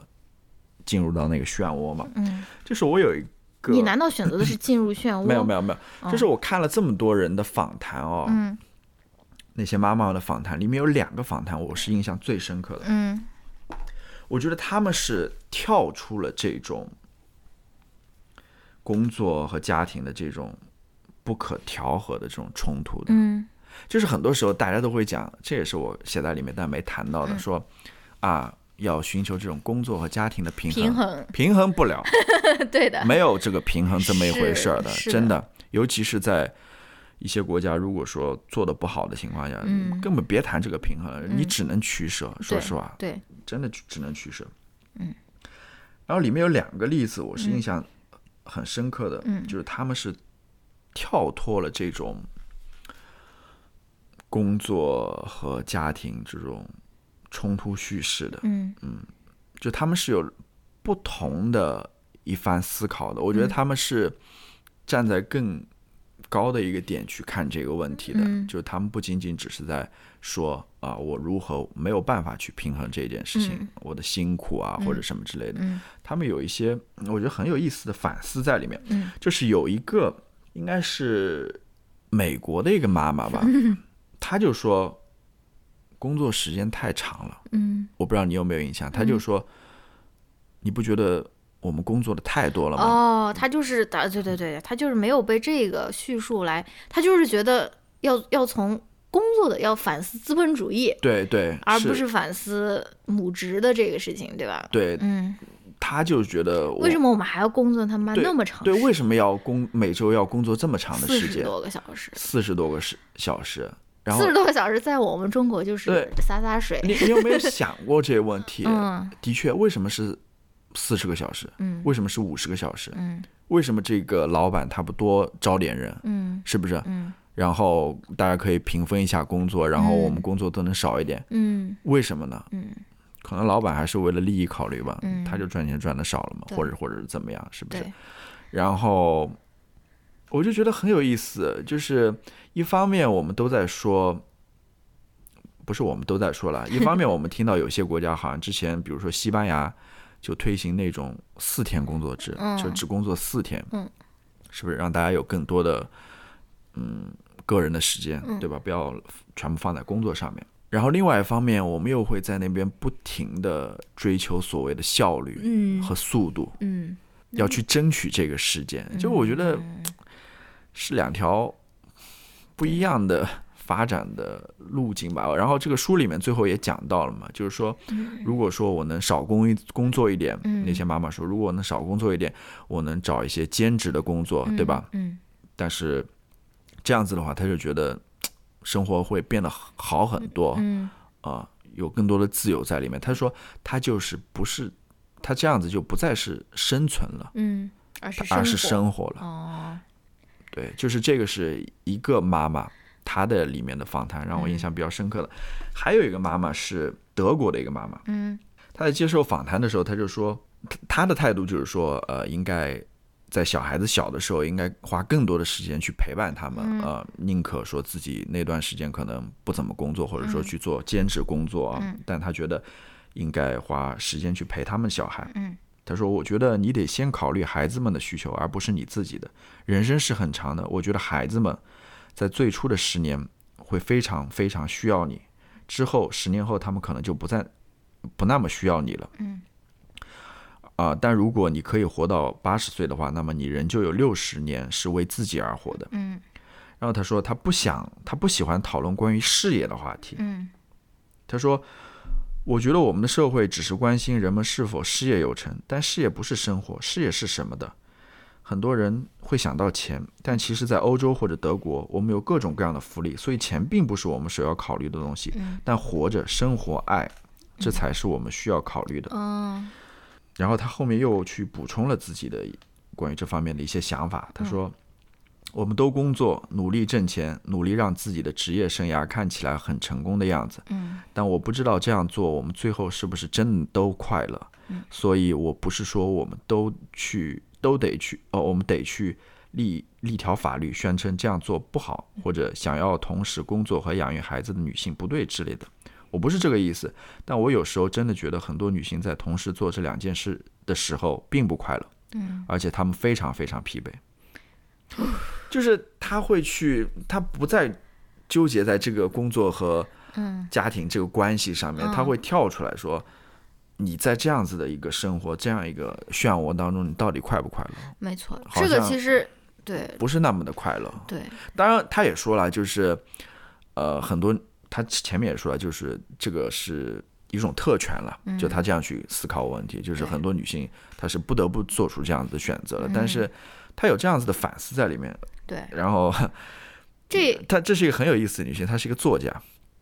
然后这个呃，作者在这边说的时候，就说这个女的在回答问题的时候就很特别嘛，她会停下来思考一番或者什么之类的。你说？